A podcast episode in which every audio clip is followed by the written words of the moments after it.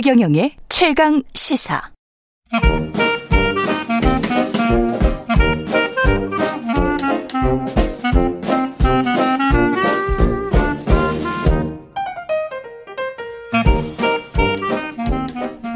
네, 최경령의 최강 시사 경제합시다. 올해는 병쾌한 경제 이야기 해보고 있습니다. 오늘은 KBS 대표 경제 유튜브 콘텐츠입니다. 박종훈의 경제 한방. 예, KBS 박종훈 기자 나와 있습니다. 안녕하세요. 네, 안녕하세요. 네. 예. 오늘 금리 이야기 해야 될 텐데요. 네. 미국 연준이 내년 기준금리 한 세 차례 정도 인상할 수 있다. 이 보도들이 지난주에 계속 나왔습니다. 네. 이 어떻게 어떤 내용들이 있습니까? 지금 테이퍼링과 관련해서도 그렇고. 네, 일단 가장 중요한 게 일단 테이퍼링하고 금리 인상 이게 전부 다 굉장히 네. 가속도를 낼 것이다. 이게 연준 FOMC 공개시장위원회의 회의 결과였다 이렇게 볼 수 있는데요. 지금 tapering이라는 걸 다시 한번 뭐 많은 분들이 알고 계시지만 그렇죠. 한번 더 설명을 드리면 연준에서 아직까지도 계속해서 양적 완화로 돈을 풀고 있었는데 음. 한 달에 한 1,200억 달러를 풀다가 이제 tapering을 시작해서 이 양적 완화 규모를 서서히 줄이는 그걸 tapering이라고 부르는데요. 예. 일단 11월, 12월에 두 달 동안 한 달에 150억 달러씩 줄였습니다. 어. 그러면 이제 900억 달러라는 얘기잖아요. 그렇죠. 그런데 이게 계속해서 150억 달러씩 줄이면 내년 6월이면 tapering이 끝나서 이제 더 이상 시장에 돈을 풀지 않겠구나. 음. 이렇게 보고 있었는데 이 속도를 한 달에 300억 달러씩 줄이는 걸로 바꿨으니까 훨씬 빠르네. 이제 그러면 예. 내년 3월이면 테이퍼링이 끝나는 거죠. 그러면 이제 일종의 정책적인 어떤 룸이 좀 생기는 거거든요. 그래서 기준금리를 네, 인상할 수 있는 바로 겁니다. 예. 기준금리를 인상할 수 있게 되는데 이 속도가 이전에는 야 아무리 빨리 해도 한 일, 내년에 한 두 번 정도, 네, 그렇죠. 네, 두 하반기에 시작하고 예. 많이 해봐야 두 번일 것이다 이랬는데 그렇죠. 이제 연준의 이 FOMC 위원들이 점도표라 그래서 자기들이 예상하는 음. 바로 기준금리 인상 속도를 이렇게 점으로 찍어서 표시하도록 돼 있거든요. 각각의 의견을. 네, 각각의 의견을. 근데 예. 이 전체 FOMC 위원 18명 중에서 과반인 10명이 어 적어도 세 차례 이상의 세 차례 기준금리 이상. 인상을 찍었단 말이죠. 그러니까 어저차면 네 번까지도 가능한 그 정도 상황입니다. 그러니까 분기에 한 네. 번씩은 하겠다는 거죠. 세 차례면은 네. 네. 내년 3월까지 테이퍼링이 완료되면 네. 봄부터는 그냥 기준금리가 인상될 수도 있겠다는 이야기네요. 그렇죠. 그래서 예. 굉장히 기준금리 인상 속도가 빨라졌고요. 음. 그러면 이제 내년에 기준금리가 어떻게 되느냐? 지금 현재 연준의 기준금리는 0에서 0.25% 연리 기준으로 예. 이렇게 돼 있는데 이게 그러면 내년에는 0.75에서 1%까지도 올라갈 수 있다는 얘기잖아요. 그렇죠. 그런데 내년 전망만 이 점도표로 나오는 게 아니라 내후년까지 나오거든요. 2023년. 네. 그런데 2023년에도 세 번 금리 인상 전망이 나왔기 때문에 점도표를 아. 보면 자, 그렇게 되면. 그러면 얼마인가요? 네, 이게 지금. 아, 이게 빚을 좀 네. 많이 지신 분들은 좀 스트레스를 받을 수 있는데, 연리. 그러면 기준으로. 미국도 네. 저 기준금리가 2.5에서 3%가량 될 수도 있다는 이야기네. 일단, 어, 내년, 내후년, 내후년이면 1.5에서 한 1.75까지 될 수 있다. 이렇게 볼 수 있고요. 세 번을 다, 다 올리면. 네네, 세 번을 총 여섯 번 네. 올리겠습니다. 그렇죠. 2년 동안. 네. 예. 자, 이게 그러면 1.5%인데 아 음. 옛날에 금리 높았을 때는 뭐 4, 5%도 있었는데 그렇죠. 이게 뭐 1.5가 뭐 대단하냐 이렇게 음. 보시는 분들도 있을 수 있어서 이걸 좀 설명을 드리면요. 음. 0에서 0.25%였다가 이걸 1.5에서 1.75까지 올리게 되면 물론 2년 동안이지만 네, 2년 예. 동안이지만 이게 배수로는 한 6배, 7배 이렇게 될 수 있다는 얘기거든요. 그럼요. 그럼요. 자, 이게 만약에 한 5%에서 1.5로 올리는 거랑 음. 그다음에 0에서 0.25를 1.5에서 1.75로 올리게 되는 거랑 이게 굉장히 큰 폭으로 차이가 나는 겁니다. 그래서 그렇죠. 네. 배수로 늘어나는데 왜 그러냐면 사람들이 빚을 질 때 내가 이자를 갚을 수 있는 한계까지 빚을 지게 되는 특히 지금처럼 그렇습니다. 투자 열풍이 붙고 예. 또 그다음에 아이 나만 이거 정말 뒤쳐졌네 하는 일종의 포모라 그래서 fear of missing out 나만 예. 뒤쳐졌네라는 공포감 있을 때는 이자를 갚을 수 있을 만큼 한계까지 빌린 상황에서 금리가 이렇게 몇 배 이렇게 늘어나게 되면 최대한 지금 당겼었다는 네. 이야기잖아요. 그렇죠. 그럼 한계까지 빌린 경우에는 예. 굉장히 큰 타격을 받기 때문에 초반의 금리 인상 폭은 굉장히 시장에 큰 영향을 주게 돼 있죠. 지금 저 근데 인플레이션 상황이 네. 그만큼 심각하기 때문에 연준 위원들이 이런 점도표 해석이 나오고 미래 예측이 나온 거 아니겠습니까? 그렇죠. 보십니까? 지금 뭐 예. 물가 관련해서 통계가 나올 때마다 항상 사상 뭐 최고치라든가 아니면 뭐 40년 만에 최고치라든가 이런 지표들이 나오는데요. 당장 미국 같은 경우에 11월 생산자 물가 지수가 9.6% 올랐는데 이게 9.6? 네, 네. 엄청나죠. 미국 같은 선진국에서 이런 경우가 와. 없어서 이게 사상 최고치인데 물론 통계를 낸 게 2010년부터라 그러는데요. 예. 자, 그럼 소비자 물가 지수는 좀 오래된 지표거든요. 이게 11월에 6.8%가 올랐는데 이게 40여 년 만에 최고치입니다. 와. 엄청나죠. 엄청나네요. 야, 그런데 이상한 건 말이죠. 예. 시장과 학계에서는 아직도 여전히 인플레이션은 일시적이다. 어, 내년 되면 이게 금방 끝난다니까? 이런 얘기들 하는 분들이 한 절반 정도 돼요. 이게 네. 사실은 2020년 코로나 위기 이후에 한 1년 반 동안 네. 압도적으로 학계를 지배했던 거는 이 transitory 네. 일시적이다. 네. 이 단어였는데 네. 그게 아니고 영속적일 수 있다. 네.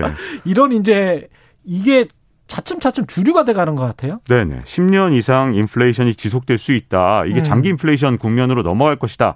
이렇게 말씀하시는 분들하고 지금 이 경제학자들이 거의 반쯤 나눠져 있고 네. 특히 시장 같은 경우는 단기라고 주장하시는 분들이 되게 많은데 음. 약간은 본인들이 바라는 게 약간 투영돼 있는 것 같습니다. 그렇죠. 왜냐하면 네. 인플레이션이 본격화되면 아무래도 금리가 올라가고 음. 긴축이 되면 주가나 부동산 가격에 큰 영향을 미칠 수밖에 없기 때문에 음. 아무래도 좀 약간 사심이 들어있는 거 아니냐 이런 생각도 좀 들긴 하는데 자 문제는요 예. 양쪽 진영이 아주 팽팽하다가 음. 바로 가을부터 음. 무게추 두 개가 아주 빠르게 움직이고 있거든요. 그러니까요. 대표적인 게 바로 파월 연준 의장입니다. 아니 가장 일시적이라고 어, 자주 했잖아요. 말씀했던 분이 예.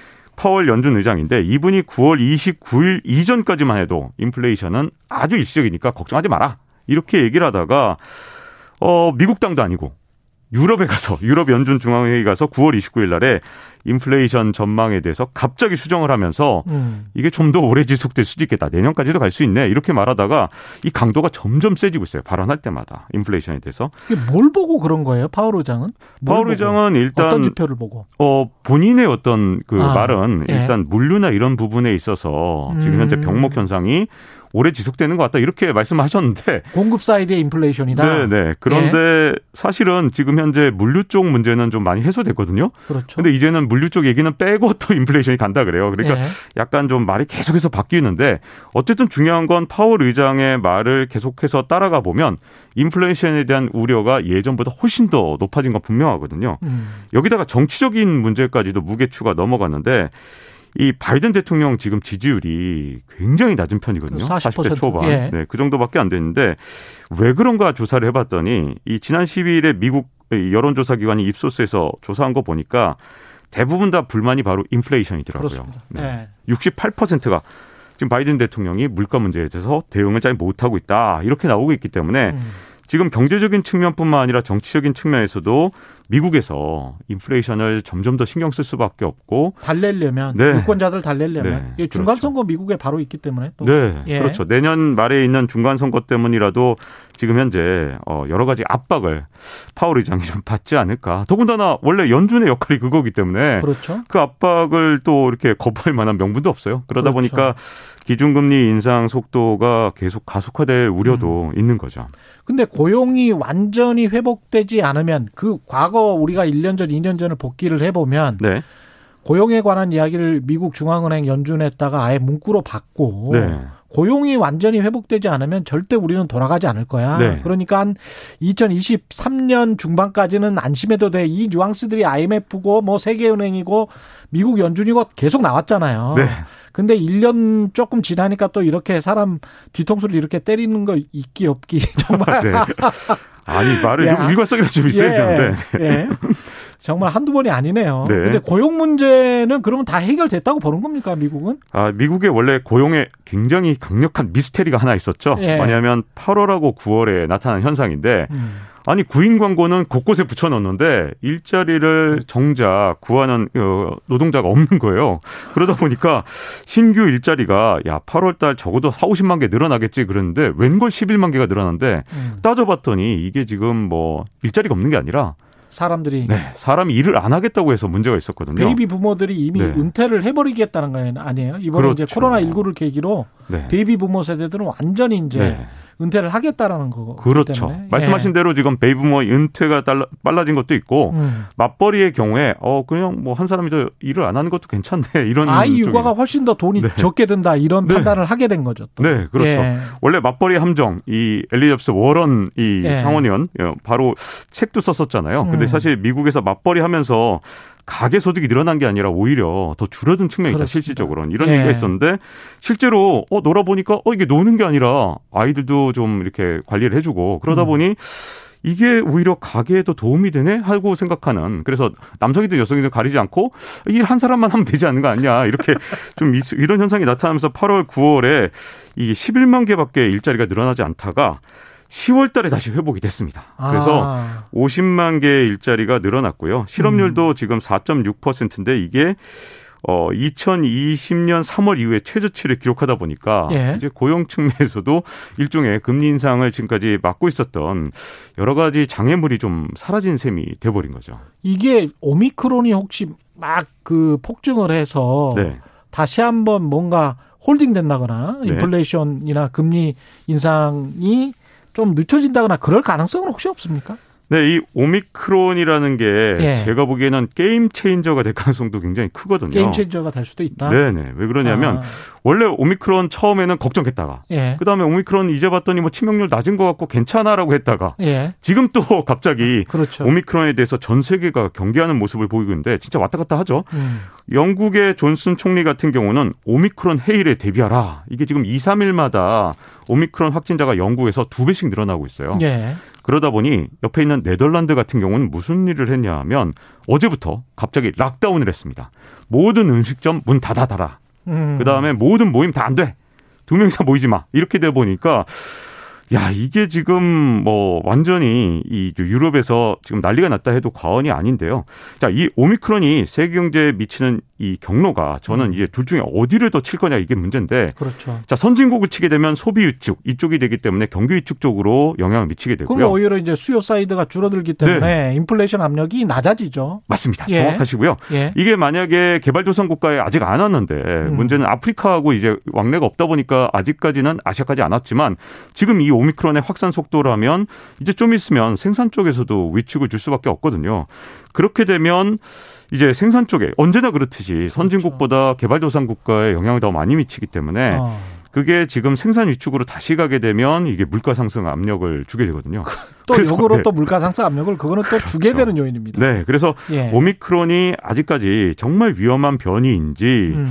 또 이게 백신을 맞는 게 어떤 효과를 가져오느냐에 따라서 선진국에 타격을 줄 것이냐, 개도국에 타격을 줄 것이냐, 음. 이게 굉장히 큰 영향을 줄 수밖에 없거든요. 그래서 조금 더 오미크론의 영향을 좀 지켜봐야 되는데 분명한 건 게임 체인저가 될 가능성은 여전히 남아 있다는 겁니다. 우리는 이미 이제 미국보다 빨리 기준금리를 올리기 시작했는데 네. 우리는 인상 속도가 어떻게 될 것 같습니까? 자, 이 미국이 금리 인상을 할때 예. 가장 큰 문제가 항상 보면 가장 약한 고리인 나라가 먼저 무너지거든요. 그렇죠. 미국이 금리 인상을 해도 대체로 지금까지는 미국의 주가는 올랐어요. 그렇기 그랬습니다. 때문에 예. 미국 증시를 보는 사람들 이 시각에서는 예. 미국은 괜찮지 않겠냐. 지금 네. 이렇게 낙관적인 전망이 많지만 음. 문제는 항상 그럴 때마다 이머징 마켓이 큰 타격을 받았는데 물가 상승 국면에서는 어, 좀 다른 상황이 일어났습니다. 어떻게 되냐면 물가 하락을 할 때는 원자재 이 주요 수출국에서 그렇죠. 타격을 받았죠. 브라질 같은 나라들. 네, 브라질 같은 나라들, 예. 남미 같은 나라들. 예. 근데 물가 상승 국면에서는 어떻게 되느냐? 가장 약한 고리가 오히려 원자재를 수입해서 중간재를 팔거나 음. 아니 원자재가 많지 않은 나라거든요. 예. 터키 같은 경우도 원자재가 많은 나라라고 보기 힘든데 이 심지어 미국이 금리를 올리는데 음. 자기들 금리를 낮춰놓으니까 리라와 가치가 폭락을 하고 물가가 그렇습니다. 예. 지금 현재 20%가 넘게 오르면서 지금 음. 기록을 계속해서 갱신하고 있는 상황이거든요. 음. 자, 그런 상황에서 이제 우리나라 상황이 굉장히 중요한데 지금까지는 이 미국이 테이퍼링을 6월까지 마무리하고 금리 인상도 한 한두 번밖에 안 할 거야라는 속도로 한국은행이 금리 인상 속도를 조절해 왔다면 예.